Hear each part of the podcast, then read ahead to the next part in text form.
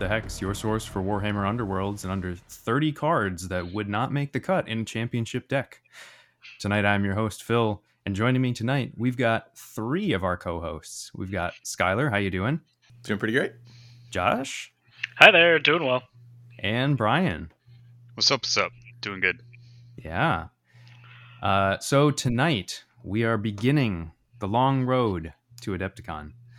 Uh, we are going to be talking as our main topic about what we're doing to prep this year um, and sort of what our thought process is and how we're going about it. Uh, I guess I should say a quick bit of context before we move forward. We are recording on January 17th. Um, we have officially heard that the Adepticon Grand Clash will be the Nemesis format this year, hence the topic. Um, and we are just a few days out from our own uh, mini tournament that we're going to be hosting here in Madison, Wisconsin at Noble Knight Games on the 21st. So if you're in the area, come and join us. This episode, I believe, will be dropping on the day of the tournament, so you could even listen to it on your way over. Uh, but let's get into some community shout outs after I sort of tooted our own horn there. Uh, you guys have anything you'd like to shout out? Anything that you've seen in the community lately? Yeah, uh, I'll jump in. So Mandarga has recently uh, Mandarga on Discord uh, very often frequents the Vassal Discord is where I see him. Uh, also has a blog, um, the Underdogs blog, and um, he has gone ahead and created a comprehensive format article um, that's extremely beginner friendly. So if you ever need to or you know want to point somebody towards um, how to get started, this is an excellent resource uh, to do so. So we're going to go ahead and uh, link that. Uh, give it a look. Awesome. Yeah, always good to uh, have those kinds of resources. Um, we used to have uh, Well of Power, um, it's just sort of a compilation blog, and uh, now having somebody else to sort of put stuff up to be like, hey, here's your beginner sort of uh, resources and have uh, stuff to help people know what the different format types are, and especially now when we've got a few more and they're not as clearly laid out. Uh, that's pretty pretty nice. Um, Josh, Brian, any anything you Yeah. guys have seen? Yeah, I'll shout out uh, Agents of Sigmar. They are a YouTube channel that's been around for a while, uh, and I just noticed a flood of new videos that they've posted uh, covering Grinkrak's, Loon Court, Fearsome Fortress, Rivals, Nemesis, and uh, some Nemesis bat reps. Uh, so if you want to prefer the video bat reps, uh, you can give them a check. And they it has uh, Chosen Axes versus the Eyes of Nine and Nemesis. Very nice, classic. Uh, yeah, those guys have been around doing videos for a really long time, um, all the way back to the Shadespire days. Um, I think they do a really nice job. So, uh, um, you know, not not always uh, as um, present in some of the Discord communities or anything like that, but they they've been uh, sort of a consistent um, bat rep uh, voice out in the community for a long, long time. So uh, yeah, go check them out. They're uh, they do some fun stuff. Um, and and their their matchups are not always uh, like meta or anything, like uh, Brian just mentioned. So you can see some fun stuff. Uh, Josh, anything you'd like to call out? Yeah, I just wanted to uh, shout out a correction from the last episode. We reported on uh, Sleek's Bowl and his tournament going on out there. Uh, that will be on February 19th, not the February 12th that was previously reported. Uh, again, that's at Gordon's Good Games in the Tuscadero. Uh, that's between Los Angeles and San Francisco. Uh, it'll be at 1 p.m. Rivals format. Lots of prizes. They've already got uh, looks like 12 people signed up, so got plenty of people there looking to have a good time, play some uh, Rivals format, learn the game, and so yeah, if you're in the area, give it a go. Sweet. Yeah. Also, uh, really great to be able to get twelve people for rivals. No That- that's that's pretty nice because I feel like usually rivals is more you know you're just bringing in brand new people. Um, I don't know how many you know veterans he's got helping to bring new folks on, but that is uh, certainly good to hear. Um, He's definitely trying to make it newcomer friendly. So I think. Oh yeah, the- yeah, for sure, for sure, and and really appreciate that, uh, Sleeks Bowl. I'm sure you're going to be listening here at some point, so uh, appreciate the the enthusiasm to build the community. That is something that we have always strived for, and uh, love to see it out uh, in other areas. One quick event that came in just under the wire. We wanted to let you know about a event at the Portal in Manchester, Connecticut. It'll be a best of three Nemesis format, starting at noon, ten dollar entry fee, and it'll be on February the fifth. Again, that's Portal Games in Manchester, Connecticut. Go check it out. Uh, if you want to know more, you can find Chris Spark on one of the discords. but yeah so so i think that's community shoutouts i have been busy with a number of different things so i have not uh, actually stayed in the loop too too much i've i've sort of popped in just to see like hey somebody posted something but like I, I don't really know what those things are Yeah, we did get a Um, lot of really good feedback on our debate episode, so we got a lot of that Yeah. that we want to uh, roll into our next debate and improve upon. Take a, a lot of good suggestions. absolutely yes um yeah the the total amount of feedback was absolutely great um you know it's a it's a new format for us something that we're trying different um and we definitely want to do more of it but uh, if, if there's things you think we could be doing better or things that you thought um, were good that you want us to know about please let us know um, we've already heard from a number of folks and uh, yeah, it's just really great to have that kind of feedback so we can try and make it everything uh, as best as it can possibly be for future episodes. So that brings us to our hobby section. And with going to Adepticon in just a couple short months, I'm sure everybody's got a little bit of hobby that they've been working on. Uh, who would like to shout anything out? Anything you've been working on lately? I know I think Josh, you've been starting on something. Yeah, Josh is I- chomping at the bit. Absolutely would love to share. So I uh, I caught the painting bug bad recently.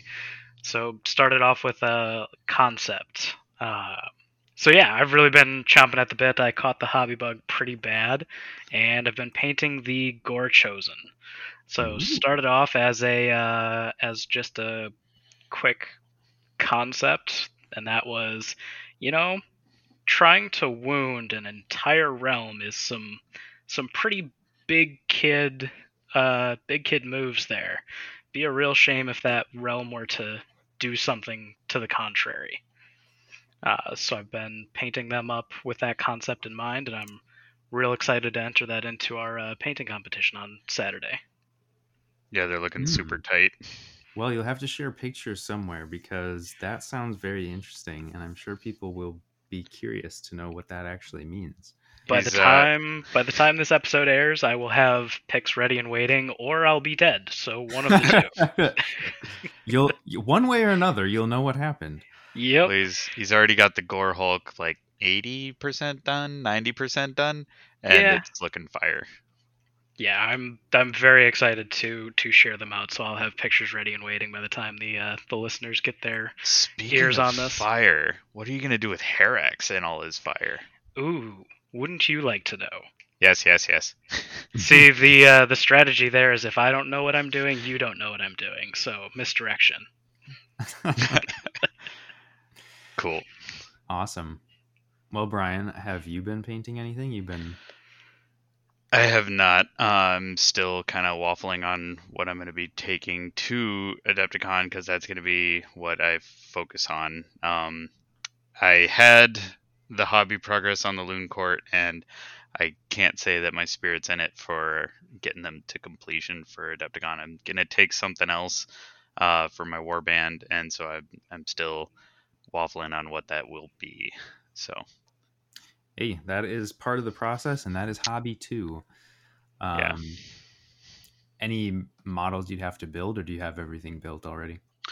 I have everything built, but I'm like, there's a part of me that's hesitant to because I want to wait and see what this new warband is. Because if they're Mm. spicy, that might just uh, give me the hobby bug and get me to paint something over in the course of a week, like uh. Josh. Yeah. awesome. Well, uh, Skylar, you got anything? Yeah, uh, just been enjoying uh, running the local league.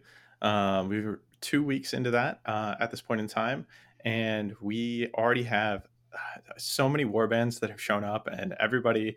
Uh, like the attendance has um, just been uh, blowing me away. Uh, I'm super excited every time I get there. I'm I am not the first one there anymore. Like there's always somebody waiting or somebody already playing a game, um, and it's it's just really great to see the excitement and the momentum behind uh, the local league.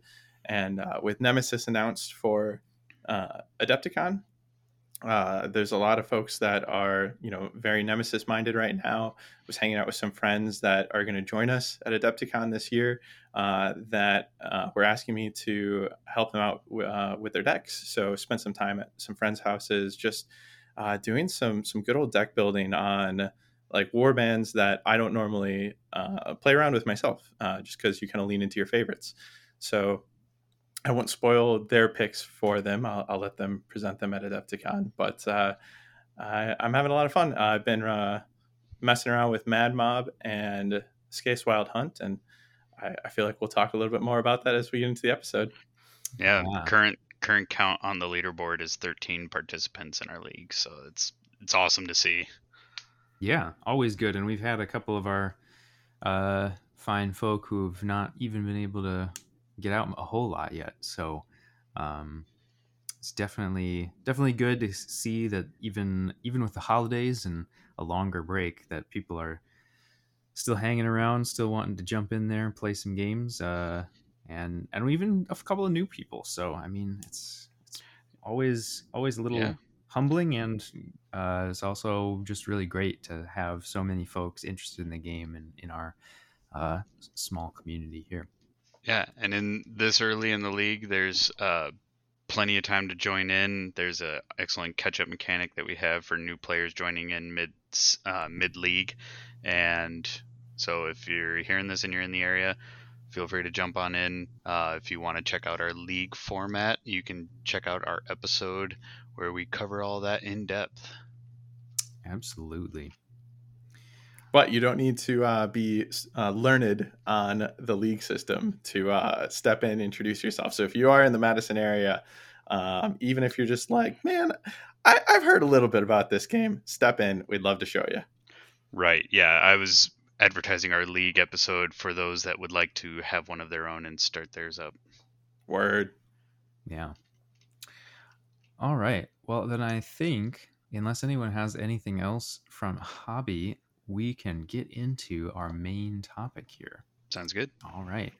So, the main topic today, as I mentioned earlier, we are going to be talking about our path through Adepticon, uh, which we've done uh, in the last couple of years, sort of talking through a little bit about uh, Davey and I's choices and sort of how we reached those choices and what our thought process was. And we're going to basically break that same thing down again, except this time, because it's not championship, we're going to first talk a little bit about what what are the things that we're considering now because it is the Nemesis format, and where does that lead us uh, in different directions about things like what warbands we're expecting to have to face, what warbands do we think make sense to play, and sort of where we're starting to settle. Obviously, as Brian mentioned, he hasn't settled, but uh, still plenty of things that have been considered. So I will have well, uh, if I may, if I may cut in just with event details for those that aren't aware or want oh, to sure. uh, reaffirm. So Adepticon is the weekend of the of March. It starts on the Wednesday, so March 22nd to the 26th. Uh, it's at Schaumburg, Illinois. Uh, it's a suburb of Chicago, just a short taxi or Uber ride from O'Hare Airport. Uh, so, and it's uh, Chicago, Illinois, central U.S., so it's well within driving distance for most people in the Midwest, like such as ourselves. Uh, it's well the... within driving distance for everybody in the U.S. As That's any true. true Midwesterner knows. yeah.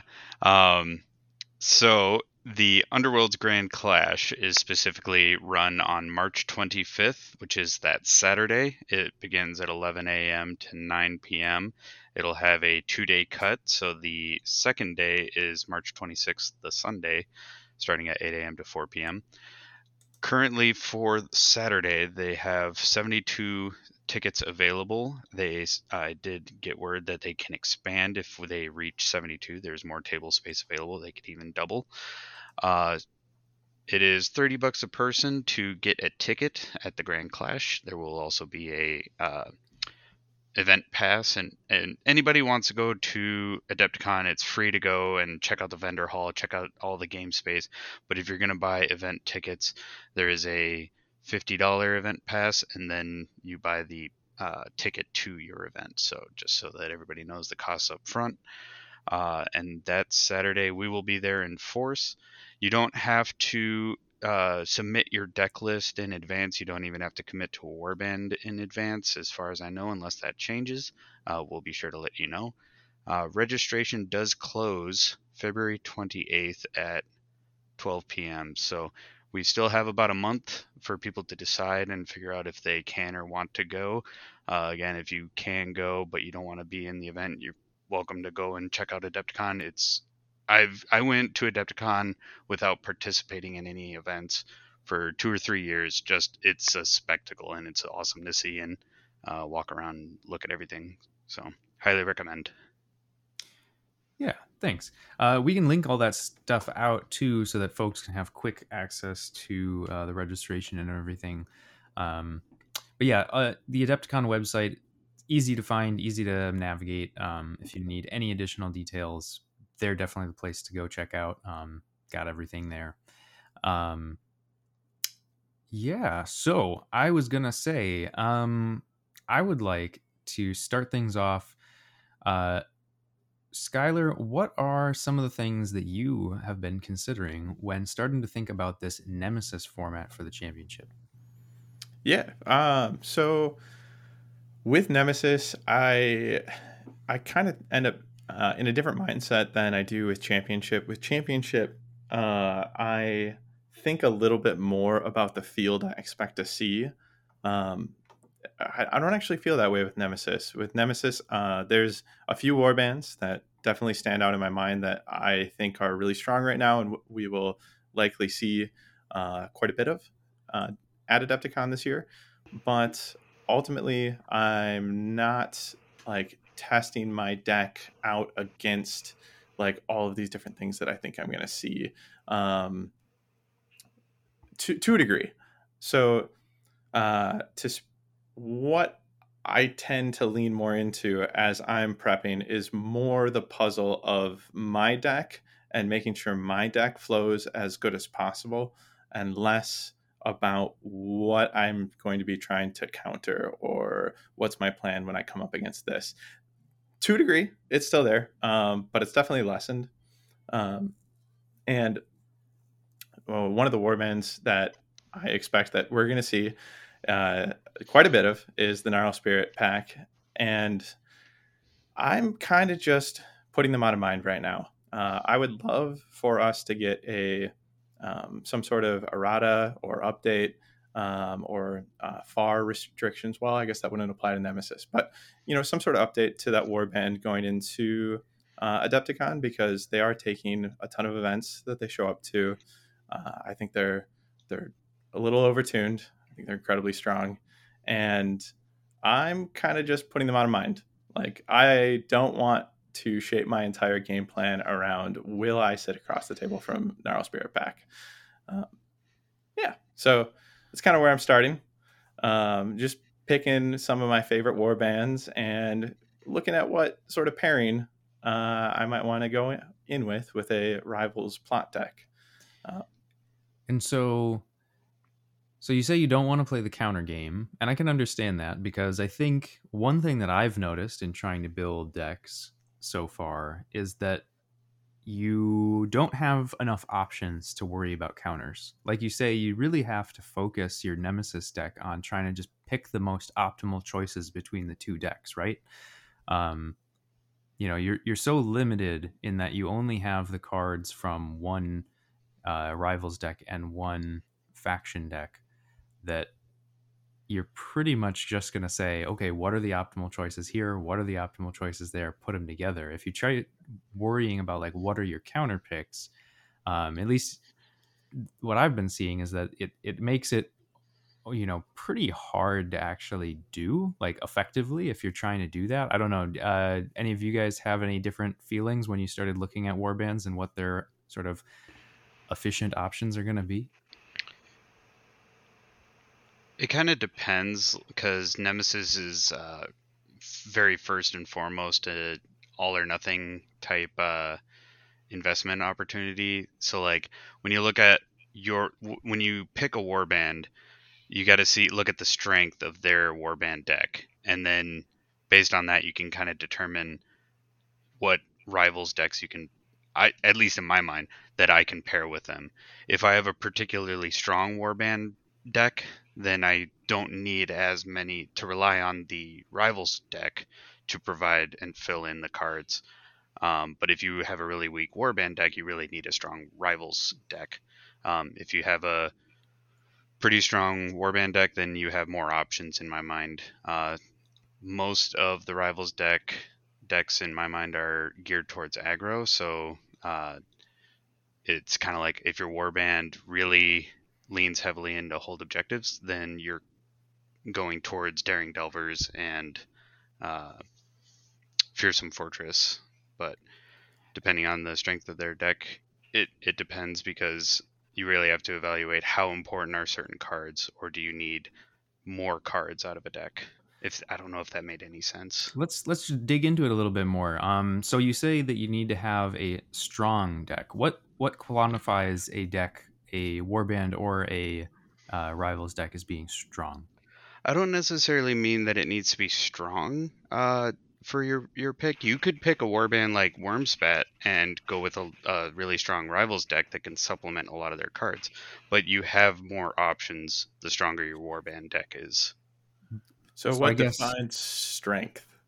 Yeah, what uh, what is it then when you're looking at a warband when you're like, oh, this this warband does have a strong deck versus this warband doesn't? What are what are the criteria? It's like specifically, what are the cards that are making it look to you as strong or not strong. I think I know what you mean, but let's be clear to the listeners. Yeah, I can. Uh, I can actually jump in here because I think I've got it pretty well laid out yeah. for how I do it. Um, first thing that I look for in a strong warband is their core mechanic. What is it that they want to do? Is it hold objective? Is it uh, is a deal damage? And then the strength comes from whether or not it's able to pair well with one of the uh, decks that are out there currently. Um, as Brian mentioned, that there is a lot of skew towards aggro in in those decks.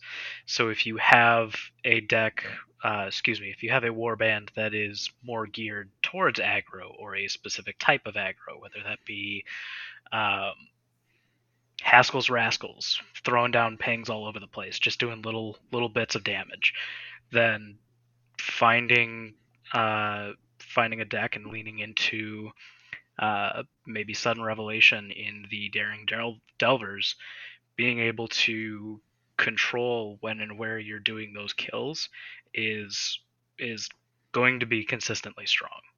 Uh, so I think that's kind of what Brian was trying to get into with where the strength lies, is the cohesion between the warband and whichever deck you're picking as your nemesis pick.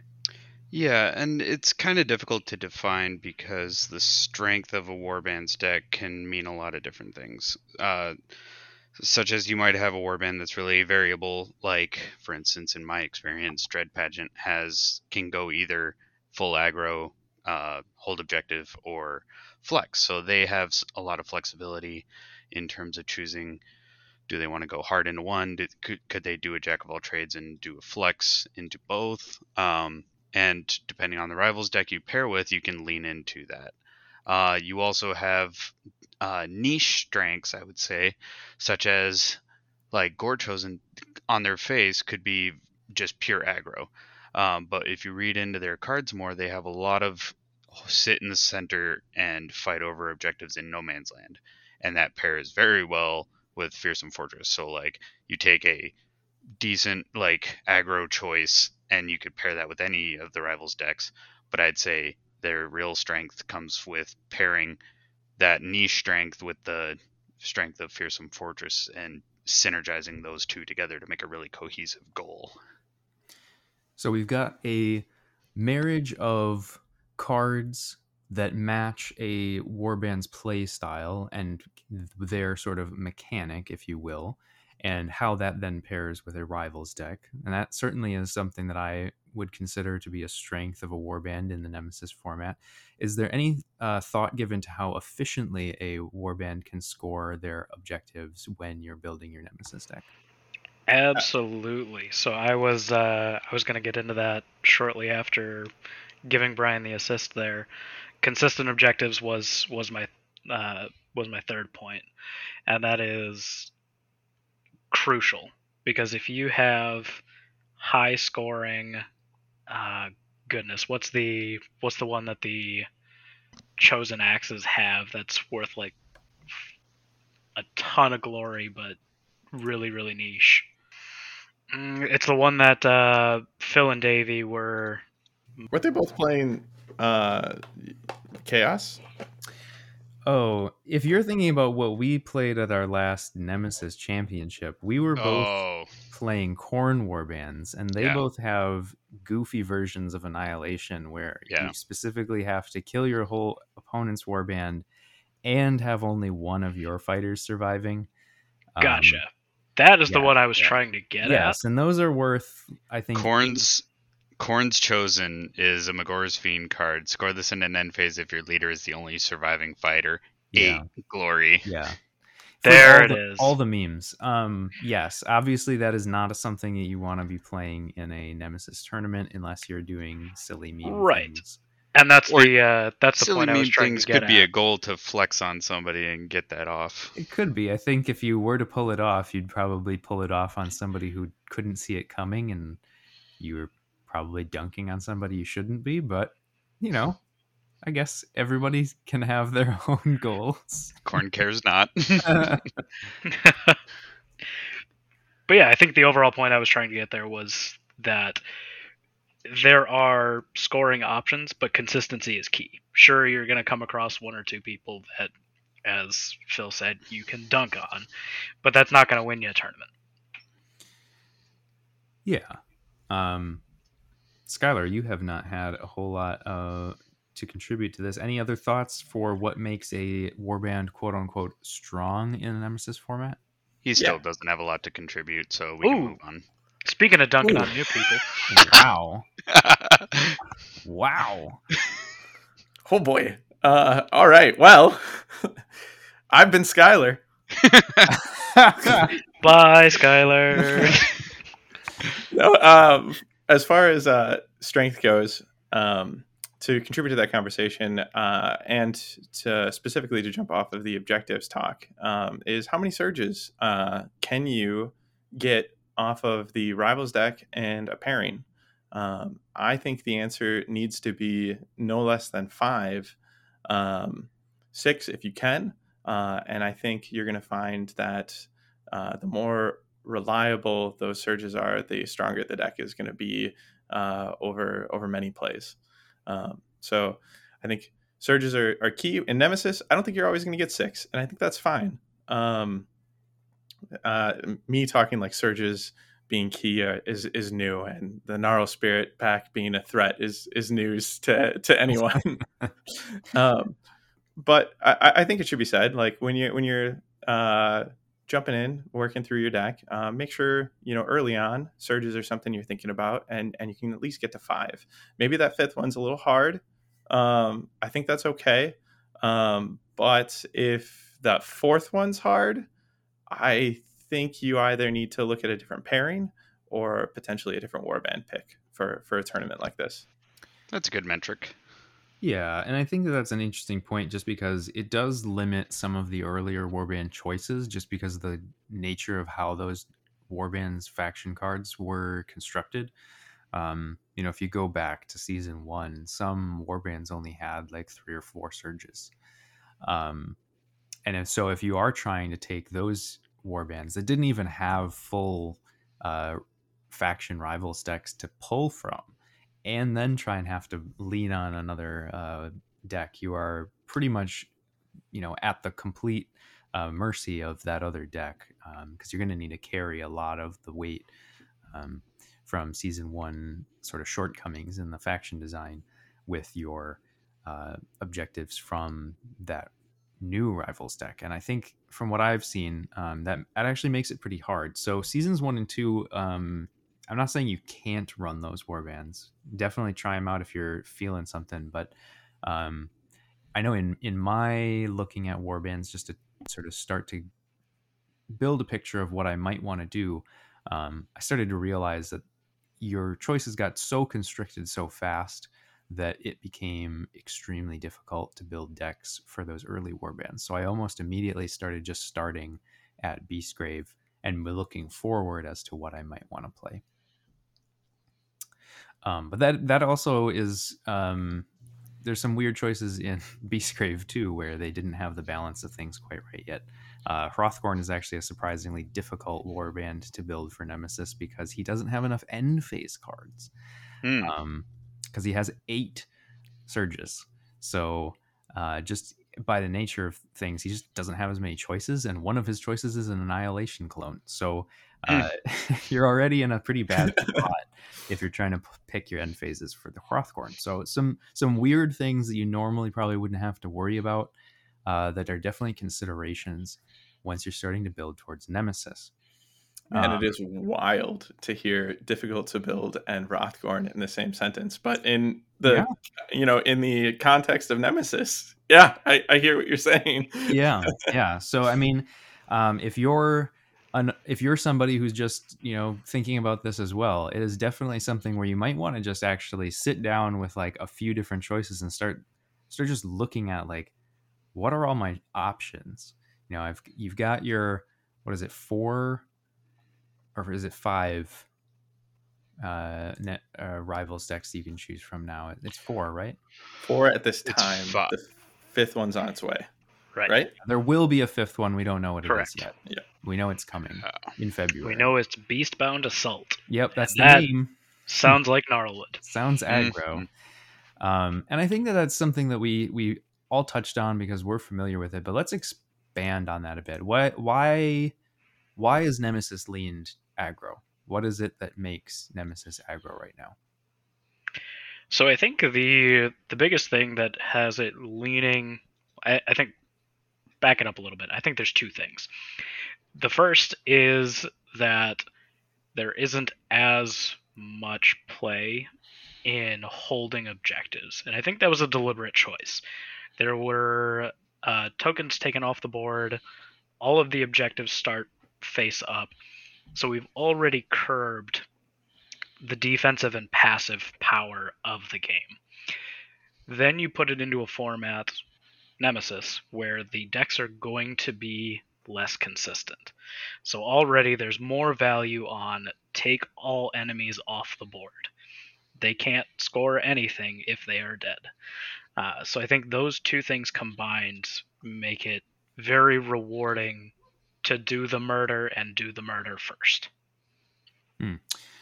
Which is interesting because, um, you know, in the past, a lot of the times we've talked about, you know, avoiding rolling dice because the variance of aggro is sometimes its downfall because sometimes you just can't hit.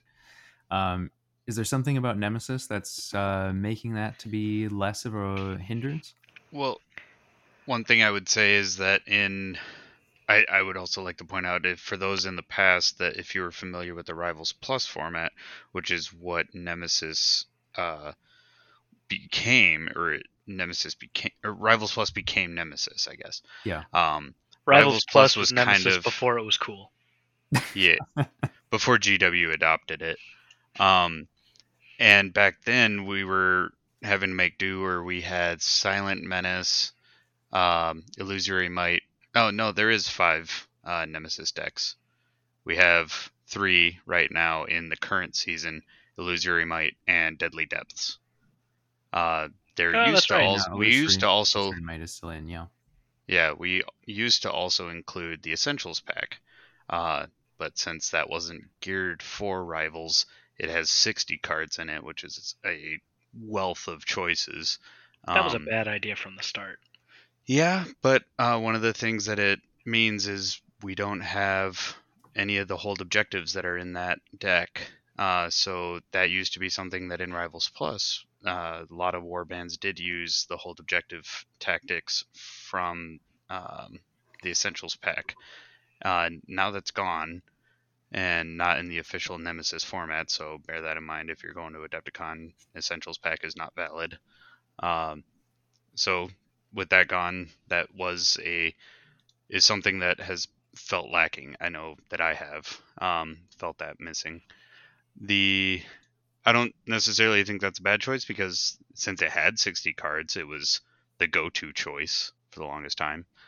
Uh, but in the current setting with Gnarlwood, you also have the ability to move multiple times to attack after you've made a charge because you can, if all of your surviving fighters have made a charge, you can still attack.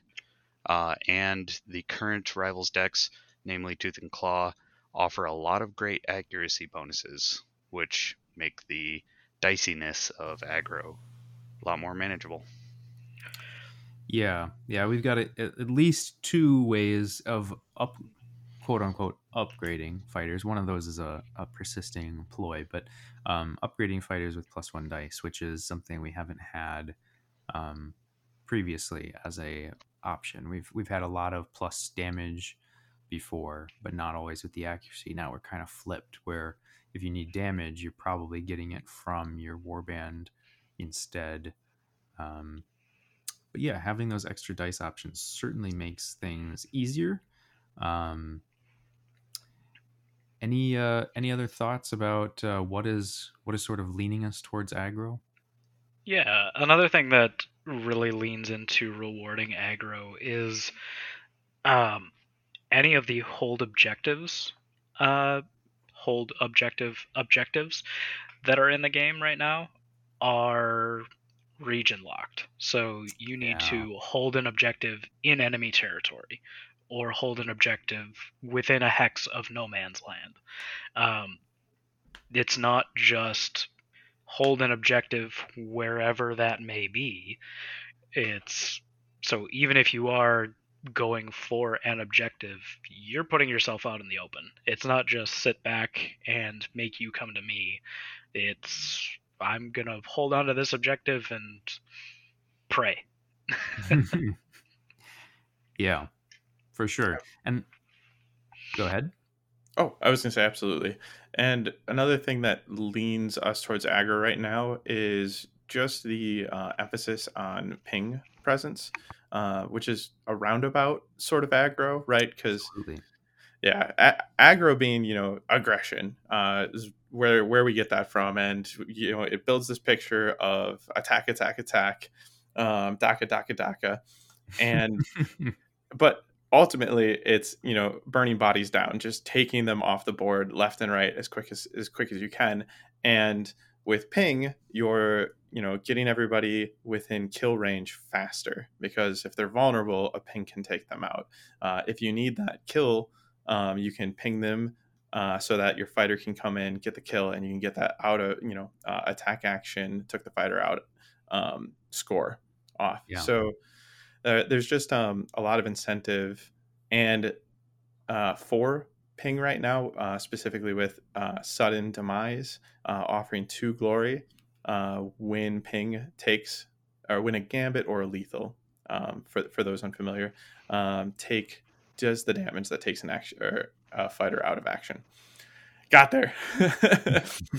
Um, so that's that's a three glory kill. Um, so when you're thinking, you know, should I include ping in my deck? Uh, I'm running Daring Delvers. I've got sudden revelation or sudden demise here. Um, that's pushing the the game that you're about to play more towards rushing health bars down quickly.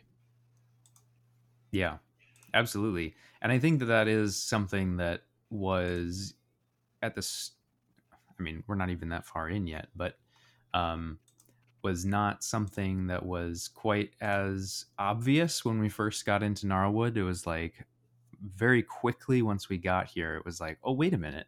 Suddenly there's all these pings all over the place. We're getting killed by cards. We're getting killed in the power step. That's something that hasn't happened in probably three or four seasons. Um, I know in Nightvault it was everywhere, but um, we had magic, so yeah, that's fair. um, but yeah. Conversely, uh, I actually, the first time that I read Sudden Demise, I looked at it and went, "Oh no," because Yeah, I saw that and was like, "Wait a minute, we've Right. got to, we're gonna have people building into this. What's the, what's the viability? Oh no, there's, There's like a- four or five out yeah, there's a really big carrot, right? It's going to lead people towards Yep. the uh, that path. Absolutely. Um, yeah. So I think um, you know it, it's not it's not even just hey, there's a warband that can come and smash face. It's like you've got all these different avenues and all these different factors that are leaning the format towards aggro. And so, in that vein, I have certainly felt that everything you build has to be at least mindful of the fact that there's going to be a lot of aggro. So, you either need to be able to deal with it or be able to ignore it to a certain extent. Agreed. Um, so I have certainly started picking out a few warbands um, and thinking more about, with all of those things in mind, what are the warbands that we expect to see? Um, but I'm curious what you guys have been thinking about in terms of the warbands that we expect to see and where that has been leading you in your decision making. well, let's address the elephant in the room. Yes, obviously. Godsworn Hunt. Yeah. yes. Uh, Just kidding. The real me. Chaos Undivided Warband. Kygra's Red. Gnarl Spirit Pack. You know, I I don't know that I would expect to see them, but they are performing better than I anticipated this season.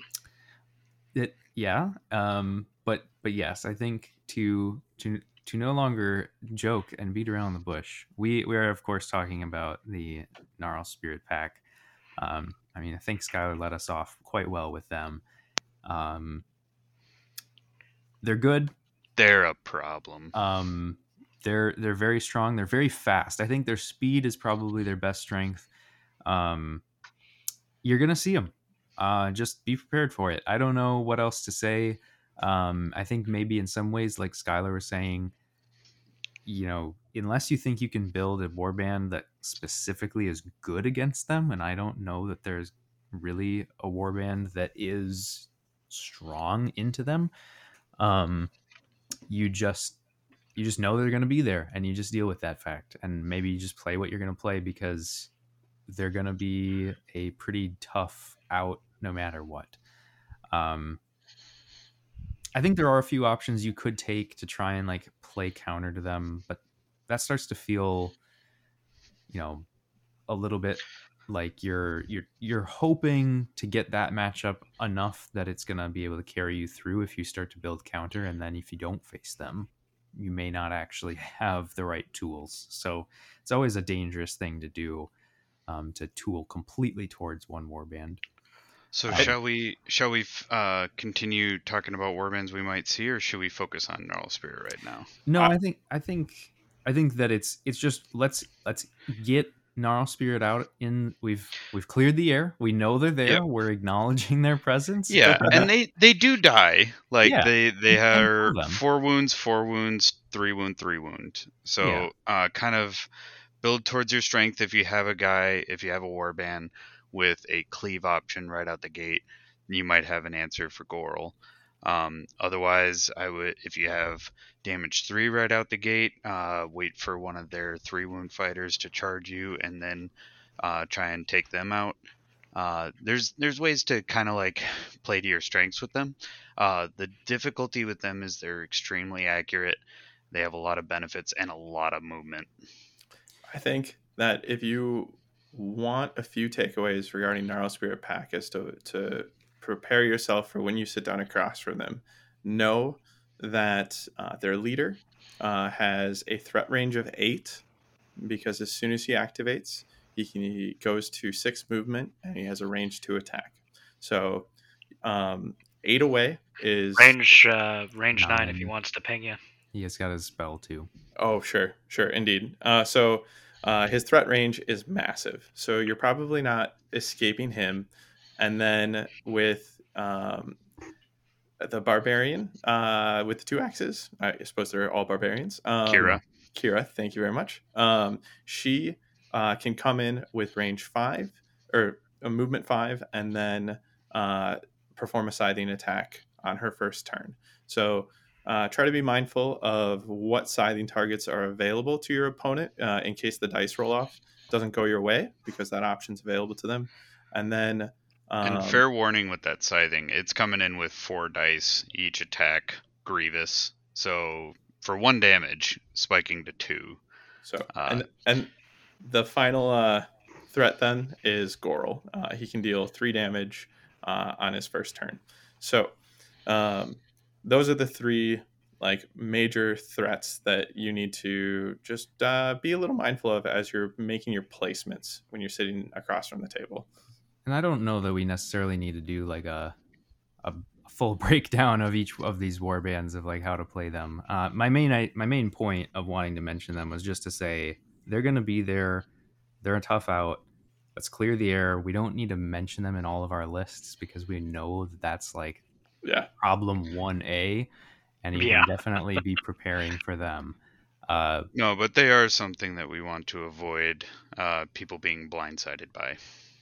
I I mean, sure. I don't know that anybody's going to be blindsided by the top tier warband at the moment, but yes, definitely. But but to to get back to the main point, I think is to just say when you're trying to pick out the warband you want to play, what are the other warbands you're considering? What are the ones you're expecting to see, and uh, why maybe are you leaning towards picking or expecting to see those those warbands. Let's do three each. Okay, I'll take the lead. Uh, so one of the, and I'll just kind of go based on my own personal choices. So I'm planning on taking Gore Chosen. I think in a, or rather, one of my potential choices is Gore Chosen. I haven't decided between that or if I'm just committing blind to whatever the new warband is, and hating my life for it. But Gore Chosen's on the table because there is more health than normal there. And so being able to soak a couple hits and still keep on moving is something that I wanted to spec heavily into. Uh, because with fighters having scything, with as much ping and damage as there is, I felt that warbands with multiple bodies were going to struggle simply because they could they could outlast because most most everything was dictated by uh, action economy and you can only kill so many in a game uh, not so in this environment. So that was why i leaned gore chosen they have a really strong uh, faction deck to work with, as well as the stats to back it up. They're pretty accurate on their own, and they have things to make them more accurate. Um, another one that I'm looking at, and I know I just talked about how bodies don't exactly mash up against the action economy like they used to. I'm considering Exiled Dead as maybe a threat simply because they can control that action economy but i'm wondering if they're just going to give up too much glory along the way. Um, for my th- third pick i think we're going to see rippas i think rippas is going to come back. They're going to have that play that they had with their faction deck that they've had for a while now. I'm just I haven't seen for myself whether or not they blend well with the uh, Nemesis decks. I don't think Rip has ever left. right, I don't think they left, Yeah. but they they weren't they weren't as prominent in championship from what I saw. For sure.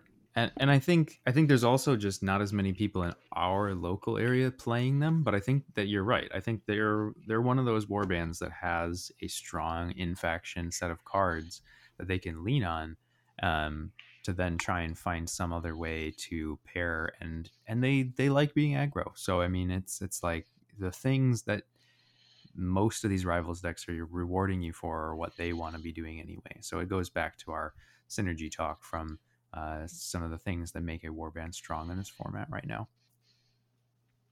Uh, Brian, how about you? Warbands that I expect to see. Uh, Gore Chosen. I didn't think that I would expect to see Hedkrakka's, but I think Skylar has some juicy details to bring up. Um, and I mean, yeah, Hexbane. Um, I think they're a really forgiving warband in that the amount, like anytime they're dealt a blow, they get something in return. So they're very forgiving in that sense, and they have a lot of uh, threat. So it's it's also a, a warband that's awesome because it gives your opponent a lot of bad choices, and it can be really daunting to go up against that. Like really um, fun fun to go against. Like because they're they're a puzzle. You want to expand on that? How are they a puzzle? So they have a lot of overlapping synergies. Um, Amos can support a friendly fighter if he is within two hexes of the target. Uh, so I know in my matchup against Davy, he had a bit of a Hexbane castle going on. He had a bunch of defensive buffs on Hexbane, and not more than two or three times that uh, Amos synergy with the support uh, caused me a lot of consternation with his.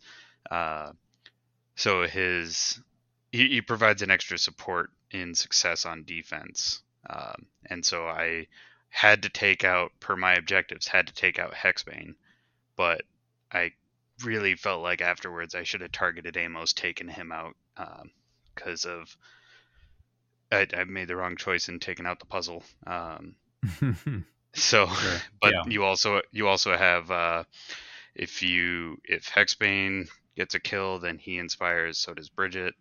Um, if one of their fighters goes down, he can remove a charge token off of one of his fighters. Uh, so you can have a fighter who's made a charge, and you're like, okay, I don't have to worry about them anymore. And then you take out Amos, and now Bridget's active again, and it's like, oh no, Uh, they're even deeper in my lines now after that first charge. Um, it's a it's a puzzle. Like it's fun to play against in that sense. It's a challenge. Um, they do they are glass cannons. They do go down, uh, but every time they go down, they get a benefit as well. Yeah, absolutely, and they are not. Um, while they are forgiving, I think that they're a very high skill ceiling uh, warband. Yeah. So I think if you do see them, potentially that's something to watch out for because it could mean that somebody's got a lot of reps with them and is like really comfortable with them and they're going to be able to do a lot of like neat tricks um, and just play to the field really well because they have lots of flexibility. Um, I, they're certainly one that I would almost guarantee you'll see at least someone play them and they'll probably play them very well. Mm-hmm. How about you, Skylar? Well, the uh, ones I definitely wanted to highlight have all come up. Uh, I think we're going to see Rippas. I think we're going to see Hexbane, and I think we're going to see Gore Chosen. I think of you know outside of Gnarl Spirit Pack, I think I wouldn't be surprised to see duplicates of those at the convention. Um, so a few that I hope I see. Um, I hope I see uh, Storm of Celestis. I think they're really good right now. Yep. Uh, I would like to see Khagra's Ravagers as well. I think they got handed um, an incredible power spike with the new season.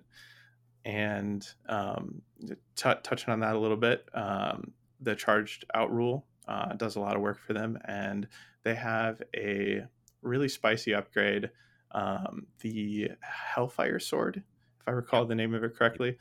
Um, that's got a range uh, three threat range. So uh, once charged out, uh, if you got that in your hand, you can pop that down on one of your fighters. All of a sudden, um, you're dealing, um, you're threatening three when you wouldn't expect that out of Khagra's. Um, and a third one I'd really like to see um, is I'd really like to see uh, the Cunning Crew, um, simply because I think that they're always a technical pilot away from uh, the top table. Yeah, sure. I, I can definitely see that. I think they have similar to Hexbanes, lots of tricks, lots of high skill ceiling plays. Um, and and they are good at being efficient in their aggro um, because of all their support tech. And did you want to expand at all on any of your other choices? You just sort of um, Yeah. Uh, sure, I can. Uh, so with Storm of Celestis, um, again, I think it's the charged out rule that's doing a lot of work here. Um, if they run in with their range one attack uh, and are charged, now you have to think about if you want to take one of their other fighters out and bring their count below four because they've got four actions and that fighter still has a grenade round available to them. Um, and as the rounds go on and you take down fighters, uh, that continues to be something that they have available to them. Um, and they're hitting, you know, range three, uh, two damage, and uh, pretty accurate at two hammers. Um, and all three of them have that available to them. Um, they also uh, have some good uh, hold cards available to them, so they might be one of the few war bands uh, that can really lean into that in the in the current meta.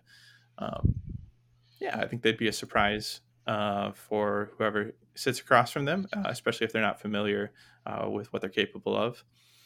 Uh, and then uh, the cutting crew, I think, is uh, they always have really strong um, objectives. Like uh, they have a surge or two.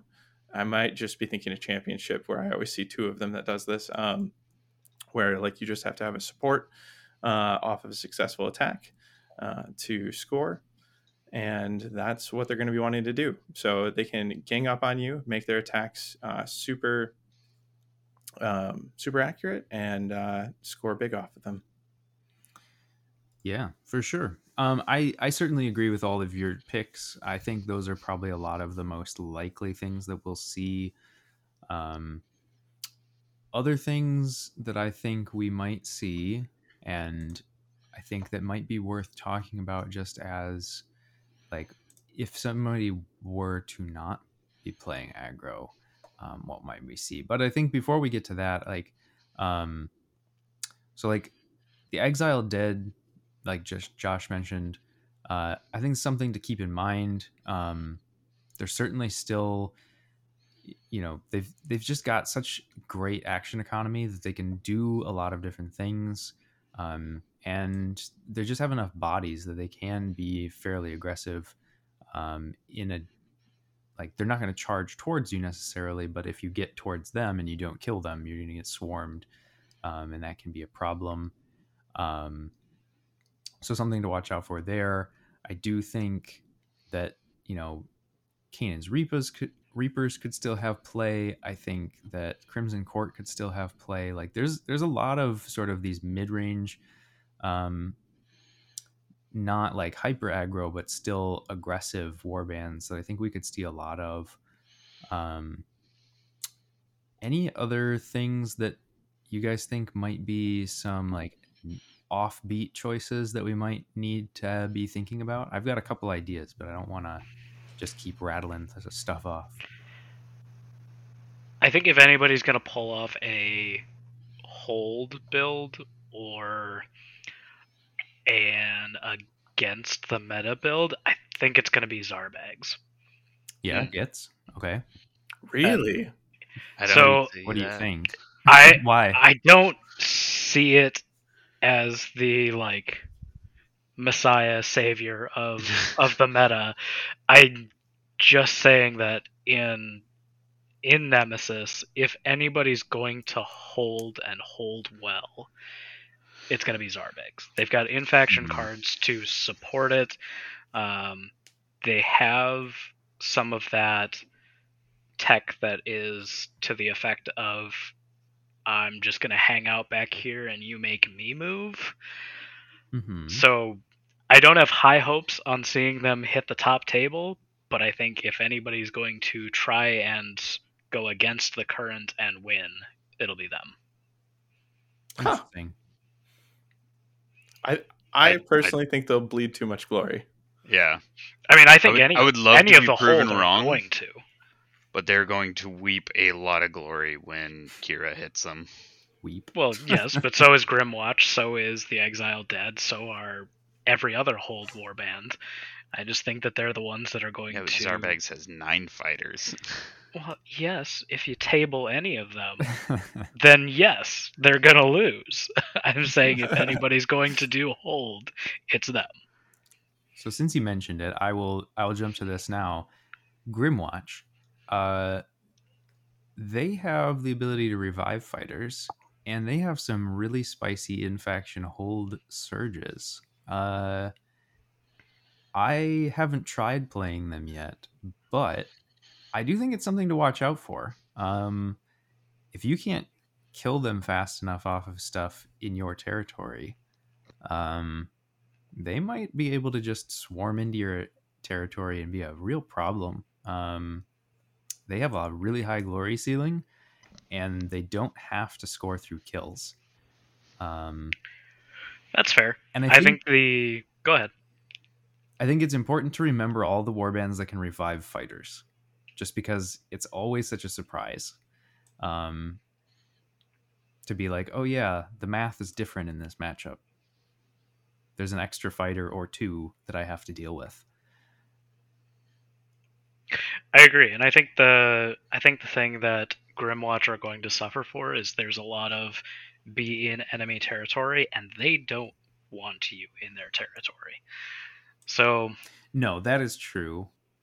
But I think in almost all the match, and this is probably something we should have talked about earlier. So we we have these aggro matchups where both sides are going to want to be in enemy territory. Most likely, only one side will actually get to be in enemy territory because somebody will have sort of dictated where the fighting is going to happen. right, How do you? Uh, what are you guys thinking about that? What are you sort of planning for? What are your thoughts on how to sort of strategize around that? So my thought is, particularly with Fearsome Fortress, I think the, and this will kind of depend on what the the next deck is. I think Fearsome Fortress is the weakest of the bunch. I- in Say that was what? loud. in that it's fairly easily worked around. Fairly easily. All you have to do is offset boards or longboard. That's a true. That's that's very true. Longboarding really hurts uh, Fearsome Fortress. So if you are playing Fearsome Fortress and you know that's what you want to be doing, uh, try to be not longboarded. I guess. right Well, I- if- and that's that's the thing either you give them the longboard option or you're giving them more objectives Well, I'll I'll counter that later on, but yeah. oh no we're talking about it go ahead No, we'll we'll get into that when we're talking about the warbands we've built. Oh, okay. Probably just talk about it now because like it's something that's going on right now. So so so say say you're playing Fearsome Fortress and you're getting longboarded. What is it that you're thinking is your counter to that? You're just gonna have to move the objectives. The Fearsome Fortress does give you opportunities. Uh, they have a ploy card, Tanglebriar, in order to get that second uh, hex onto the board, the second snare token. Mhm. Uh, they also have so that way, if your opponent isn't bringing it themselves, then you can make sure to bring it yourself with the Tanglebriar. Um, you also have Bold Engineer, Mason's Great Hammer. So Bold Engineer uh, gives a move bonus if you're not making a charge. As a reaction, after a friendly fighter's activation, pick one feature token in an empty hex adjacent to this fighter. Place that feature token in this fighter's hex. So you could equip Bold Engineer onto a fighter, move them into no man's land where, say, in a longboard situation, it is difficult to get more than two objectives in no man's land or one hex of no man's land. Mhm. You you could manage two, but if your opponent really wants to thwart it, they can.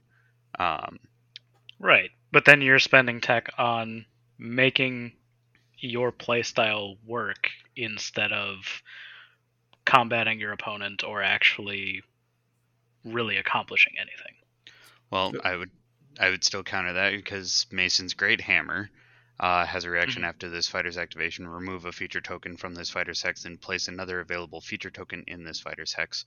So you can kind of smith around with some of the hexes. You can delete a objective token and be able to put that into uh, on the sideboard, and then summon in the objective token with either a plunder uh, reaction, uh, plunder being uh, reaction after in taking an enemy fighter out of action, plays an available objective next to your fighter. So you can delete objectives that aren't in No Man's Land and then replace them with plunder. Uh, and Mason's Great Hammer does come with a pretty good attack action. Two dice, hammers, cleave, Grievous 1 for 2 damage flat, spiking to 3 with Grievous. So to jump in here as well, um, I think if you're going to run Fearsome Fortress, I think it's run best with a three or four fighter warband for exactly this reason. I think you should take a good look at your boards before you sit down for the tournament and be prepared if uh, they have you present a board first, your opponent. Um, uh, have a board uh, ready that you're okay with getting long longboarded on either side of it, right? Uh, so just you know have your starting or starting hexes already mapped out on a board or two in case this comes up, uh, so that when it inevitably inevitably does, because your opponent's going to hear you say "fearsome fortress," and this uh, could very well be their immediate response. Um, just know how to play to it. Uh, and if you have a war band with you know five or more fighters, that becomes increasingly harder. Um, and then to jump off of what Brian's talking about with like different card tech that's available in Fearsome Fortress, uh, the Walking Wall will also help uh, ensure uh, scoring and capability with the deck, uh, as well as you know that uh, starting uh, objective token or not objective token, but the um, the available snare cover token that you get to plant yourself at the beginning, um, as well as if you're getting longboarded, you got first choice on objective. So you're going to be able to guarantee one objective is where you mm-hmm. want it mm-hmm. to be, as well as then that um, extra placement from the Fearsome Fortress uh, card itself. Yeah, because if you're getting longboarded and you're placing the first objective, you don't really want to put that objective in the center. You want to put it, uh, you want to dictate where your opponent uh, can't then follow up and really clog up no man's land. So putting it towards one of the one hex away from no man's land, um, I probably in there so that you can dictate that it's closest or uh, in the preferable spot. Um, but that also depends on, especially if the, the board they chose to longboard you with, um, if it's got hexes around those edges, you got to be able to uh, pick that decisively. Absolutely. So I think there's all good I good points and I think it it just you know, it's a reminder that there's more than just picking cards that we have to consider here. And so when you're trying to play the non-aggro strategies, you're having to consider a lot more things just because um you know, you you have to worry more about positioning theoretically than your opponents do. Um, you know, somebody playing Gnarl Spirit Pack maybe they're playing stuff that cares about being in enemy territory, but they're just going to want to get to you anyway. So they probably were going to go into enemy territory regardless. Um, so all of these things are good things to keep in mind. Um, but to that point, I think it is also good to remember where um, we have, you know, lots of different strategies in the game, but the rivals decks as we've been mentioning, are limiting you a little bit. And so when you're trying to play these other war bands that don't do the aggro thing, you suddenly start to be having to um, to lean towards doing some stranger things or having to think harder. Um, so uh, I guess this is maybe a good time for me to mention the war bands that I'm bringing, but also or thinking about bringing, but also thinking might be uh, seen. Um, so I think another one that you could see uh, that we haven't mentioned yet is Morgok's Krushas. There's some, as far as I can tell, some question as to whether or not you'd actually know how they're going to play just because they have beta rules right now and I don't see anything in the post about what the beta rules are going to be. But regardless, we might see Krushas because they're just a good aggro warband, but they don't have to be like a full charge forward aggro warband. They they have some hold stuff in their um in their own cards which could help them to be more of a counterpunch, which I think could That's help true. them. I think Wurmspat can do a similar thing.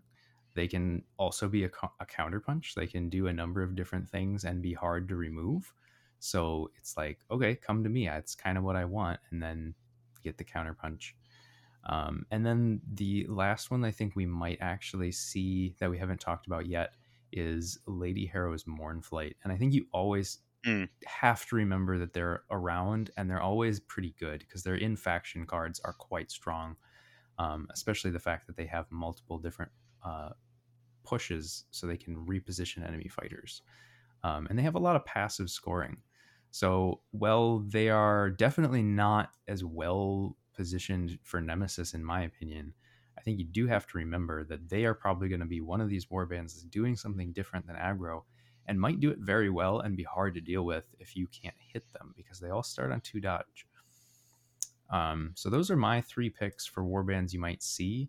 Um, in terms of a warband that I'm actually thinking about taking, though, I'm trying out Starblood Stalkers, um, mostly because I just want to play something that's already painted, but also because I don't want to be full aggro. And Starblood Stalkers can flex and have some interesting options for being able to get into enemy territory quickly. Um, they can cover a lot of the board without being clumped up together, um, which negates some of that uh, risk of having scything. Um, and if you can get on both sides, at least something that I've seen so far, is if you can get on both sides of an aggro warband, you start to split them, and it makes it difficult for them to choose what they want to do, um, because they might not have enough speed to get all the way across the board if they had to go to like their back line and then to your back line. Um, so those are all things I'm considering. Um, but I think that maybe what we've shown here is that well the main strategy is probably going to be aggro and it's going to be predominantly aggro there are other options but you're going to have to continue to plan a lot more and probably get a lot more practice games if you want to be able to try and play something that's not aggro uh, any other thoughts about some of these uh, other strategies other things that might be sort of the dark horse picks that we could be seeing in the I wanna- format I want to ask, uh, who thinks that we're going to see Mollog? Because you know Mollog's Yeah. always he's always been the tournament boogeyman, right? Um, I'm not so sure for a Nemesis tournament. I I think that you'll almost certainly see him. I have no idea if he'll do well. Yeah, Okay. I would agree with that sentiment. I think the thing that Mollog has capitalized on is niche cards in Championship that most people don't do because they target Can't. your leader or right because you can't. Um, but I don't think there's enough of that for him to capitalize on. Sure, he's chunky and he can abuse the action economy a little more than what most people can. I just don't see it being as viable when everybody wants to do all of the murder yesterday. Well, I think Mollog always kind of comes back to the fore anytime there's a high prevalence in accuracy cards. And there certainly is that. I think where he's really going to struggle and whether or not somebody can make it work is because a lot of the cards come with the caveat that it can't be placed on a large fighter.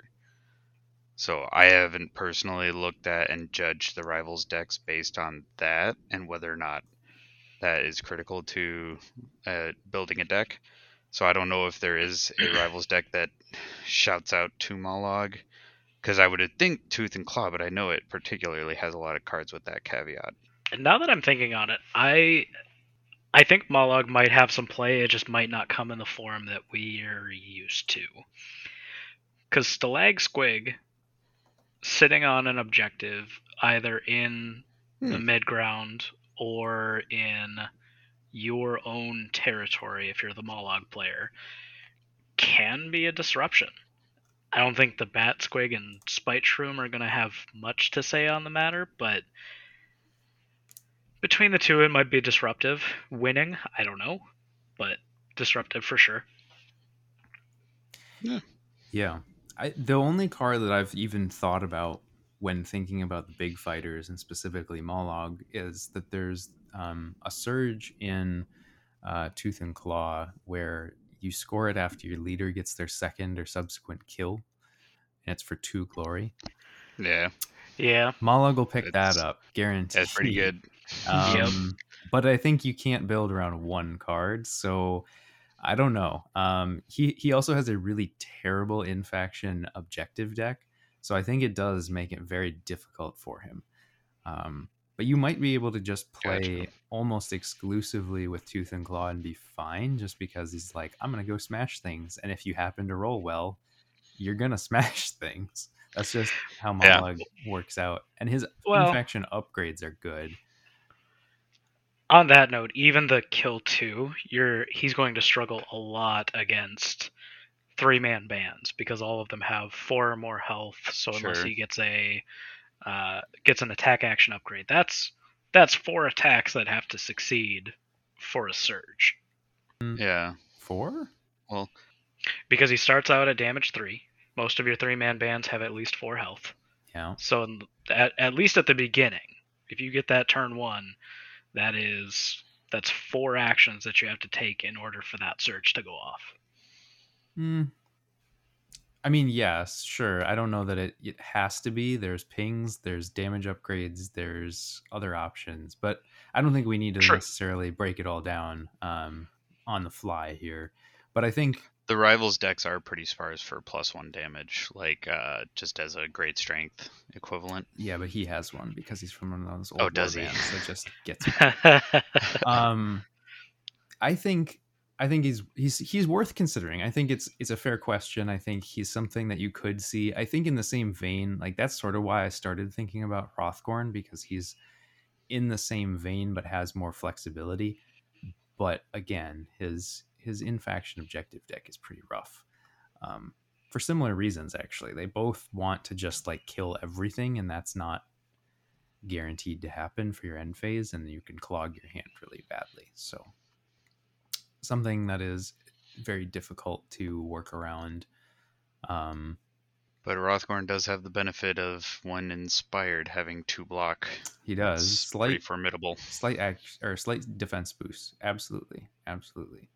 es- especially for a big fighter. Well, we have certainly talked a lot about the different possible things we'll see. So, sort of breaking down, I guess, in a way, what we think the Nemesis meta might look like, um, you know, in a long roundabout way. Um, are there any other specific call outs for sort of cards to watch out for or specific like strategies that you've seen people play already in the nemesis format where you're like ooh that was something that's probably going to be like a really nice high level play that you might want to be prepared for in specific uh, in specific decks and specific combinations Maybe cards not to choose. Skylar. Sure. guess, yeah, and I guess maybe even before that, one that I have gotten caught out with multiple times already is Call to Heel. Um, I'm sure I'm not the only one. And so if if you see somebody doing something where you're like, man, the positioning on that seems very suspect, um, you know, there there is a push four that you could be seeing come right after that weird positioning. Um, something to keep in mind. And if you're not considering playing that card yourself, um, and you're using Tooth and Claw, is definitely one that you probably want.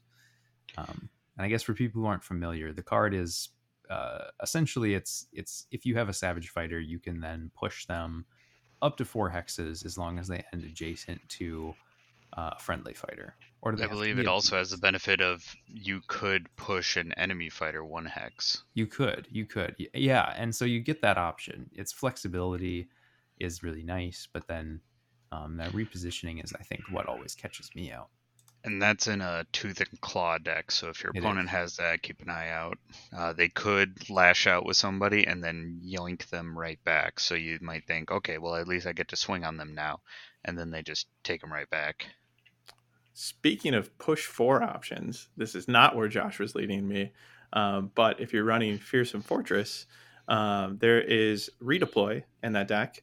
And if that gets comboed with Walking Wall, um, at least the way it's written today, uh, without uh, any sort of uh, FAQ to call out otherwise, um, Walking Wall enables a push four from wherever that fighter is to wherever that fighter wants to be, uh, as long as they started in their territory.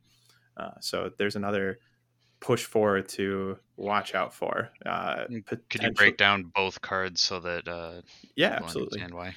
Uh, so, Walking Wall uh, is for the purpose of cards with the Fearsome Fortress symbol. While this fighter is not on a feature token, this fighter is considered to be on a feature token, and this fighter's hex is considered to contain a feature token that cannot be flipped. Uh, and then redeploy says choose one friendly fighter on a feature token in your territory, uh, push that fighter up to four hexes. At the end of that push, that fighter must be on a feature token. So they've got to start and end on a feature token.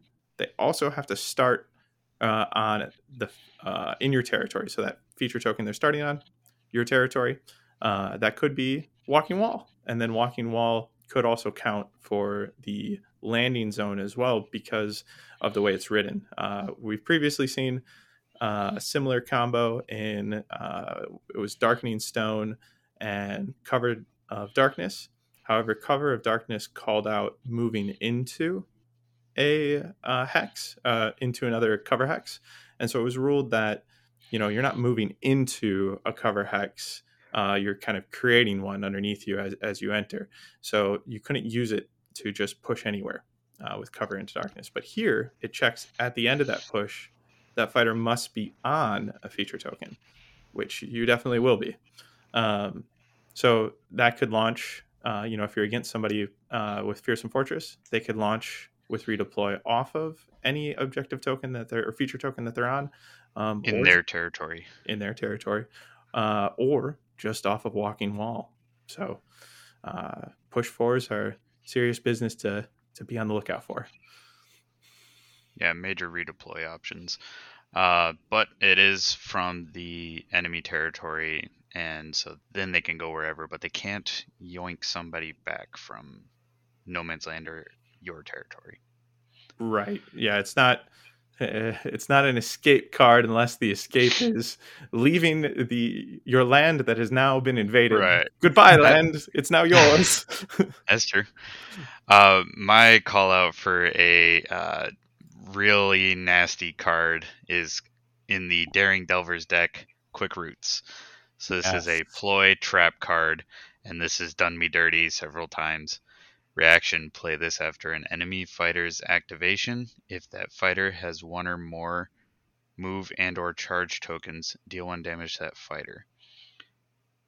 So I have made the mistake of making an action with a uh, vulnerable fighter. So like I've actually tried to make a charge, and this person, uh, I'm actually looking at it again. I don't think it can do what they're doing. Correct me if I'm wrong, but in my sequence, I had a vulnerable fighter make a charge action. After they made the move portion of their charge, I had this card played, and it would take them out of action. That's yeah, it's not right. the The wording on the card says after the fighter's activation, so they would have to Right. fully complete the activation, which would be after uh, the charge sequence was completely Well, completed.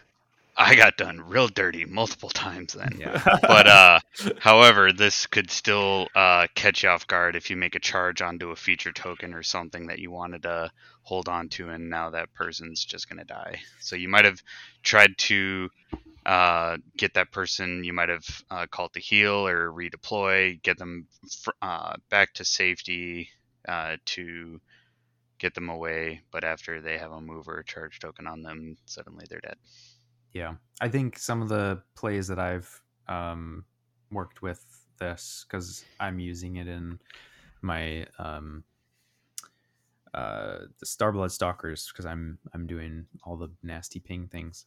Um because I'm doing the Daring Delvers, but um it's any activation. So if somebody has a range attack and they make an attack and they already moved, well, you can get them then. They didn't have to make the move that turn; they just have to have the token already. They could go on guard, just be like, "I'm vulnerable. I don't want to get attacked." Then you can get them. Well, it it does have to be that fighter. yeah, Play this after an enemy fighter's activation if that fighter has one or more move or charge tokens. right. But what I'm saying is that you can get them after they already have the token, Yeah. even if the action was not a move or a charge. Yeah. And that includes if you gave them the token. So you could even set it up where, like, Hmm, oh, my fighter now has this move token. Well, I guess I'll. auto pottle. it's pretty rude. It's a very mean Yeah. card. Um, that reaction is very hard to play around, um, and it's not very nice. I would say Um, if you're I would- up against Daring Delvers and you haven't seen Quick Roots yet, expect, it. Yes. Well, well, I feel better about how that reaction works now, but I would like to put out the PSA: don't let your opponent do what my opponent did to me. yeah. Make sure that make sure they let you finish your activation. yeah, Brian, did you just say read the card? No, I did not. RTFC, my dude. Ugh. Twice. uh, I do have another one that I ran into in our last session of test games. But Josh, anything that uh, you've seen that you want people to be aware of in the Nemesis format? Oh, not that I haven't heard touched on yet today. So the uh, one card that I saw come up recently in our um, test games uh, is that. So I'm I'm playing with Daring Delvers and doing the ping stuff. So I'm playing Sudden Demise, and for folks who don't know, uh, and you should probably be aware of this card just in general. Uh, Sudden Demise is a surge where you can score this immediately after an enemy fighter is taken out of action by either a lethal hex or a gambit. Um, so basically, you pinged somebody to death or pushed them into a lethal to kill them and you'll score this as two glory on the surge, so it makes the kill worth three, which is pretty crazy um, by itself. So yes, be aware of this card; it is very good. People with pings will play it against you. Um, but the weird thing is that having to play a lot more um, less efficient pings led me to playing the card Grasping Root Grave. So this is a domain ploy, and it says you can't play this in the final power step of a round. So essentially, there must be one more activation left in the round Mhm. when you play this. That is the last opportunity to do so. Um, at the end of the action phase, you will then deal one damage to each fighter adjacent to a feature token, and this also, uh, I guess, is a is a reason to be a little wary of playing Fearsome Fortress because you can ping a lot of fighters with this uh, if they're doing the clumped feature tokens in the middle. Um, but so the interesting thing that I found is that because of the, where this triggers, there's an odd interaction with how surges score. So surges specifically are called out that they score whenever you meet the condition, but you don't actually get the card cycled and scored until you are in a surge step. So normally you have surge steps at the beginning of the activation, uh, in after the activation, and then in the power step. Because this triggers after the action phase, there isn't another uh, surge step until the start of the next round's activation because that's the first surge step that comes up. So if you have sudden demise in hand and you are trying to score it in round three, you can't score it with grasping root grave, even if you meet the condition, because grasping root grave will trigger after the last uh, Hmm. surge step. So a very weird interaction, something I had to look at the rulebook a couple different times to try and make sure I knew all the timing to get that right. Um, so just just a, a weird timing. It only is that one card because nothing else deals damage at the end of the actions phase like that. Um, but I'm sure that more than a few people will probably be using Grasping Root Grave in their Daring Delvers decks because they need those extra ploys Mhm. or pings. Excuse me. So don't let them cheat. um. Okay, yeah. So that was the last one I had to call out. I think uh, I know Skylar at least has a card that he wants to mention as one to probably expect that either you shouldn't play it, or if you see someone play it, you'll probably have to um, know how it works to make sure that they don't try to use it in a way. Yes, I work. do. All right. I do not have the card up in front of me. I am bringing it up just so that I can read it verbatim.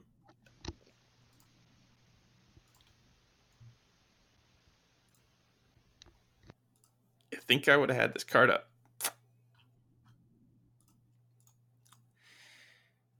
You know, they don't call us prepared professionals. I have my notes on the card, not the card.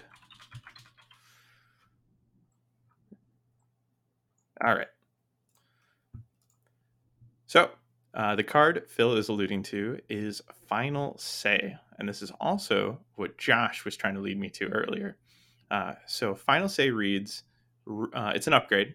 Uh, reaction after a gambit is played that chooses, keyword chooses, one or more friendly fighters, give this fighter one charge token and break this card. When you do, that gambit is not resolved. So, when I first read this card, I was excited. I tossed it straight into my first Wild Hunt and Daring Delvers deck uh, and gave it a go. So, it was in my initial draft, and uh, after actually only one game with it, um, I realized it was more easily maneuvered than I would have liked, uh, especially in Nemesis. So, uh, against Tooth and Claw, uh, Dark Command can still deal damage to you if your opponent positions positions and chooses their own fighter. So, Dark Command is another ping option available to you. Uh, let me pull that one up. Uh, Dark Command uh, is choose one beast or savage fighter. So not friendly, not enemy, fighter. Deal one damage to one enemy fighter adjacent to the chosen fighter. So um, when you're up against a tooth and claw deck, um, be mindful of who on your side is savage and that they're not seated right next to somebody that would be a good ping target for your opponent. Um, so, what Final Say does here is it would indeed prevent them from selecting your fighter, but they don't have to. Uh, they can select one of their savage fighters, so they can charge somebody into position or get a beast into position and deal one damage uh, to you and completely ignore your final say. Uh, so that's a bummer. Dark Command would definitely be one of those cards you'd want to be able to block out here. Uh, Call to Heel. Uh, we brought this one up before. Uh, similar case. Uh, it could be used to push you distraction style, but if you have final say out, um, then they could just choose to use it as friendly push. So so far we have two cards that you would want final say to block out that they can play around, and the only other card in Tooth and Claw uh, that has choose is Binding Hex, uh, and it's not a common pick. Um, and then uh, against Daring Delvers, uh, it can't stop Quick Roots, and it can't stop Grasping Root Grave. Both pings that you would hope you'd be able to stop with a card like this, um, but neither of them say choose.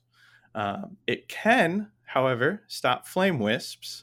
Uh, that is the deck's only choose gambit. Uh, but killing the enemy wizard will also drastically reduce the effectiveness, effectiveness of this card. Um, so if you can just take out their enemy wizard uh, when you know that they're playing Daring Delvers, then um, you've already dealt with that problem. Uh, so going on a little bit further, there's uh, Fearsome Fortress. Uh, there's only one choose enemy card in this deck, Makeshift Bombardment. Uh, this card says uh, choose one friendly fighter on a feature token and choose one enemy fighter visible to that friendly fighter and within three hexes of that friendly fighter. Pick one. Stagger the chosen enemy fighter or push the chosen enemy fighter one hex away from the chosen friendly fighter. So, this card actually does get blocked by Final Say. Uh, and it has distraction capabilities, so this is a nice one to block out. Um, but that depends on if you can draw, equip, and keep alive your Final Say fighter before makeshift bombardment is used. Um, lastly, against Deadly Depths, the only choose in that deck is Blazing Light. Uh, and there's nothing that you need to worry about blocking So, in Nemesis, uh, Final Say is incredibly matchup dependent because it is best served to handle Warband specific choose enemy cards, uh, since current supplementary decks, like the ones I just broke down, uh, are not bringing many of their own. Uh, so I did the math, so you don't have to. The research, I, I went into each of these four decks uh, to see what choose cards you could block out, and unfortunately, the answer was uh, only only a few, and I don't think it's worth your card slot. But if you want to bring it and you get lucky and get paired against a let's say Lady Harrow's with multiple distractions, you might be happy you had it. Yeah, I think I think the ultimate uh, message there is certainly uh, it, it's not as efficient as you'd hope, and you can probably find more efficient options to fill out your upgrade slots. I think um, so, sadly. Yeah, and I think efficiency is certainly the name of the game here. Um, because there's so many suboptimal choices that you're going to be forced into that you want to have as many really really solid choices as you can so that when you do have to take those suboptimal choices they're not um, they're not compounding a, a, further problem with your deck um, absolutely any other thoughts about uh, some of these cards to be aware of cards that we've found to be good or problematic in our testing so far no, I think we hit some of the big highlights for uh, things to be on the lookout for. Yeah, I think, I think so, too. Yeah. So we ran down some of the considerations for the Nemesis format as a whole, some of the warbands we think we're going to see, what are some of the form like what are the popular strategies, what are some of the unexpected but potential strategies you might see, and then some of the options that we're considering. Uh, I think that pretty much runs everything down. Uh, anything else that any of you guys would like to mention before we close things up here? Yeah. Uh, so the only one of us four so far to break down what they're personally considering bringing uh, was actually Phil. Uh, and I'd like oh, to. Really? I thought everybody sort of mentioned because Josh, you said Gorechosen. Yep. Oh. Gorechosen or blind picking the new warband. Yeah, and I guess we didn't exactly hear what Brian was thinking, but he was thinking Fearsome Fortress. I'm also holding out hope for that the new warband is something spectacular. I I don't think there's been this uh, the preview that we have of the symbol for them has a lot of intrigue, um, a lot of chatter online. So I'm I'm holding out hope that it's what my bet is of like dark elves, like uh, what's his name, Malerion, uh, not Morathi's uh, warband, but Morathi's son. Uh, so I'm really holding out hope for that and uh, keeping keeping my options open. But as far as what I'm currently working on, like I said, I've kind of abandoned Loon Court. I uh, didn't really have the zeal to get them painted and wasn't really enjoying some of the practice games I was having. Uh, so I went back to my old bread and butter of Dread Pageant. Uh, since Fearsome Fortress came out, I thought that they had a lot more play. I haven't been seeing the sheer amount of pings that I thought I might be seeing. Uh, the only one that has really made me uh, been the realization of all the pings that I feared was Skylar's pingifiers. Uh, so I'm I'm gonna give it a go for a little bit here, uh, kind of bide my time. Uh, but Dread Pageant is one that I also kind of want to just see continue to pop up in the meta, see what I could do with them, see if I can continue to keep their name in the conversation. Uh, so I was fancying around a Fearsome Fortress deck for them. Hey Josh, uh, who are you thinking? Uh, I'm sorry. Did you say you were pairing Fearsome Fortress with Gorechosen? With Gorechosen? You did. I said I was playing Gorechosen. I didn't say I was pairing them with Fearsome Fortress. See, I didn't think I caught a pairing from you. Uh, what are you What are you contemplating over there? Um, I haven't landed on which one that I'm like for sure going to Adepticon with, but there's a lot of ping, and it'd be a real shame if somebody came in with a bunch of ping at their disposal. All right. Then. Yeah. Yeah. You could also go the uh, domain route, I think, uh, a little bit with uh, Daring Delvers. I think they've got uh, good domain tech there. If I recall correctly, that was one of our locals, Taylor, uh, running a Nemesis uh, domain build with Daring Delvers, right? Yes. Yeah. I couldn't remember if it was Championship or Nemesis, but it was really good. And yeah, no, uh, thinking back, definitely, definitely Nemesis. So dabbling into doubling down on domains with Gorechosen is uh, a fun option for anybody out there. Well, how about you, Skylar? Since you wanted to make sure everyone got to call out their warband choice. Yeah, sure. Mhm. Uh, I, I mentioned at the top of the call, I, or uh, the top of the episode, that I was messing around with uh, Hedkrakka's and Skaeth's. Uh, so I just kind of wanted to uh, shed some little light on why I or what pairings uh, I thought were were fun with them and why I was leaning into them. Um, so with with Skaeth's, uh, Daring Delvers, uh, and I'm leaning into that uh, and the exploration mechanic there because I think their speed allows them to be nimble enough to get where I need them to be uh, and keep them safe uh, for the most part, albeit the one that I will not state again. Um, but outside of that, uh, looking over at Hedkrakka's, Fearsome Fortress um, is what I'm looking at pairing with them. Uh, and I got really excited uh, when I saw Fearsome Fortress was bringing back the uh, ability to place a feature token at the start of the game uh, because of the ability that Dakko and Wollop have to push one towards the enemy leader at the beginning of the game. Uh, so it's harder to get exactly onto feature tokens with both of them uh, right at the beginning of the gate without having access to that additional placement uh, because your opponent can um, mess with your ability to place your objectives where you want. Um, but with that extra token, you can pretty much secure that both of them can end up on a feature token at the beginning. Uh, and then paired with that comes two surges that I'm pretty excited that they have access to uh, with Bold Sortie.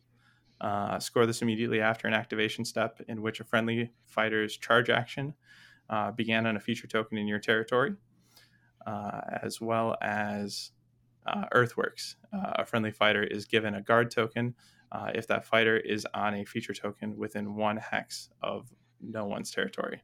Um, so both of those end up being a surge that the Mad Mob can score turn one with Dakko and Wollop's ability, as well as that extra token that you're able to place at the start.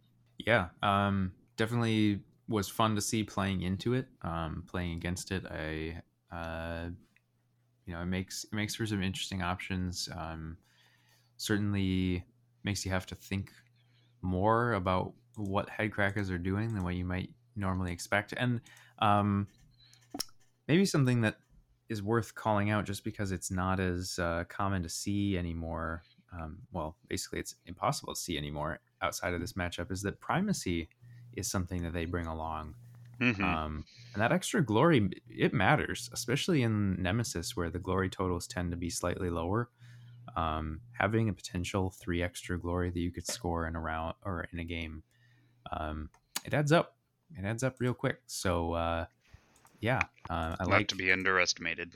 Yeah, I like I like the Hedkrakka's sort of as a dark horse that could be uh, stronger than people maybe expect. Agree. I think Yeah. that's that's a pretty good discussion of sort of going into this tournament being Nemesis and how how at least we're thinking about it and hopefully that gives some folks some good ideas of like what to think about what they might try and do for building their own decks and sort of how to strategize some of what they're doing with building um i think it's uh something that i didn't uh or i neglected to mention at the beginning of the episode if if you are thinking about wanting to play nemesis and you you know haven't really ever built decks before um and you're just new to the game, but you want to go play because it's a, a lower barrier to entry than uh, Championship, and I think there might be uh, at least a handful of people like that, um, given the pretty easy access to the format uh, that is Nemesis.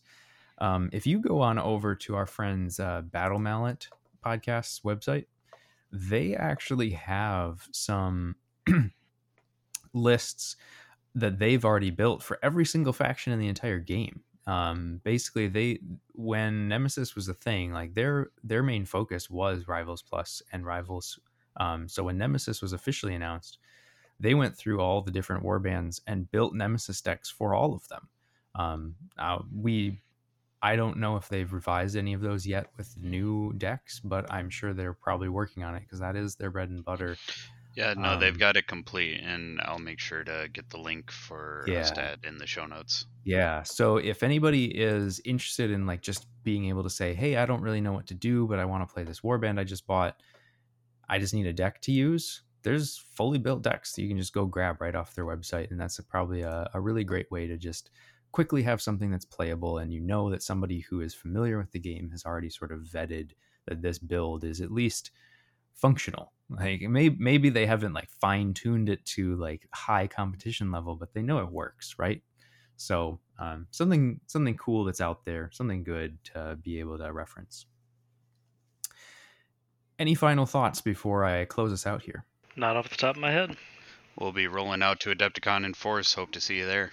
Yeah, yeah. Uh, it should be a good time. Um, I I don't know that I plan on playing in both tournaments, but it is worth noting that there's also a uh, a friendly tournament on the Wednesday night of Adepticon, the 22nd of March. Um, it's the first day of the event.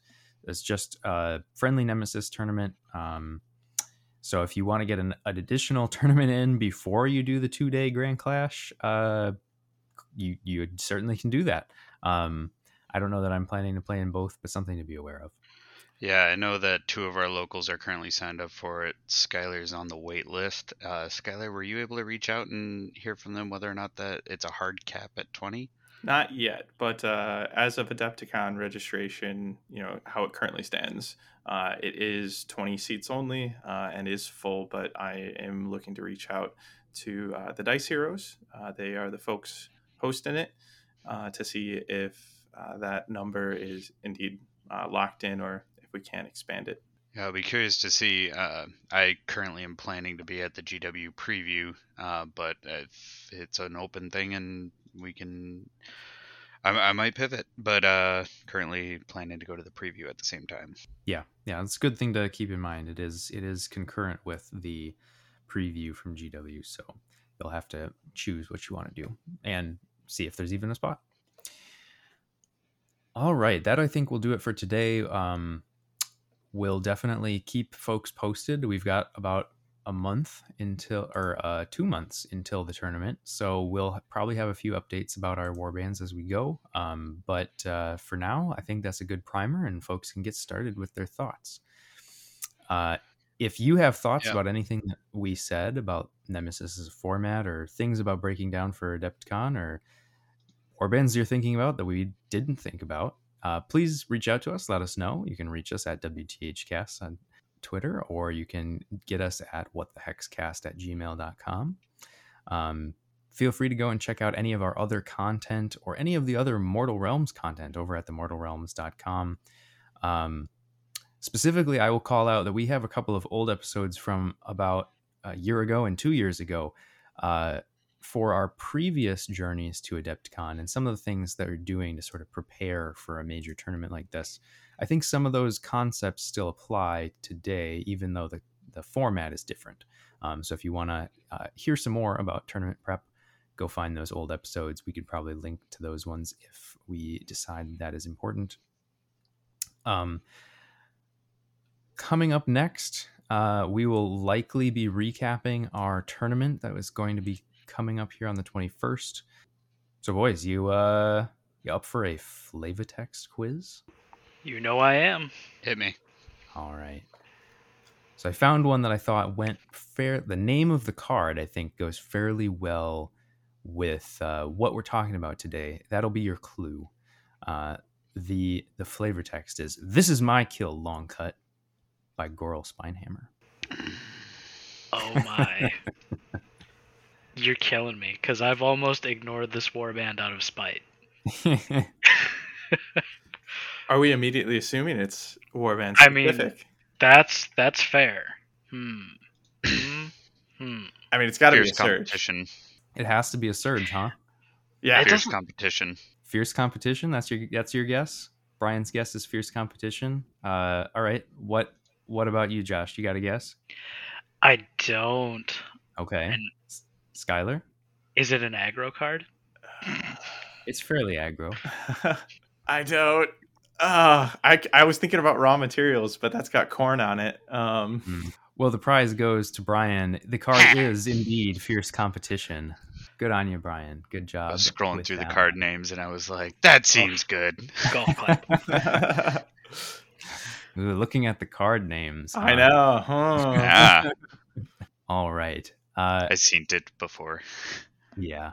And then uh, to close us out, our recommended listening for today is going to be Nemesis by Benjamin Clementine. Clementine? Clementine?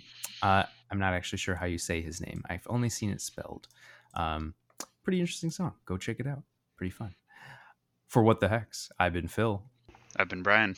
I've been Josh. And I've been Skyler.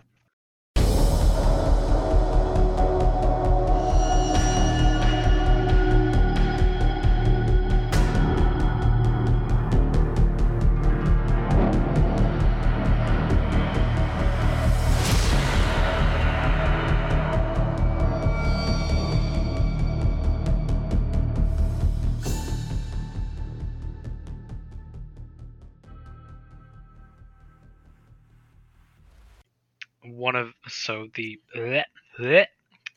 let's uh try that. Shout the out to Davey. Yeah, Davey, you the MVP. Thank you. I didn't trip first this time.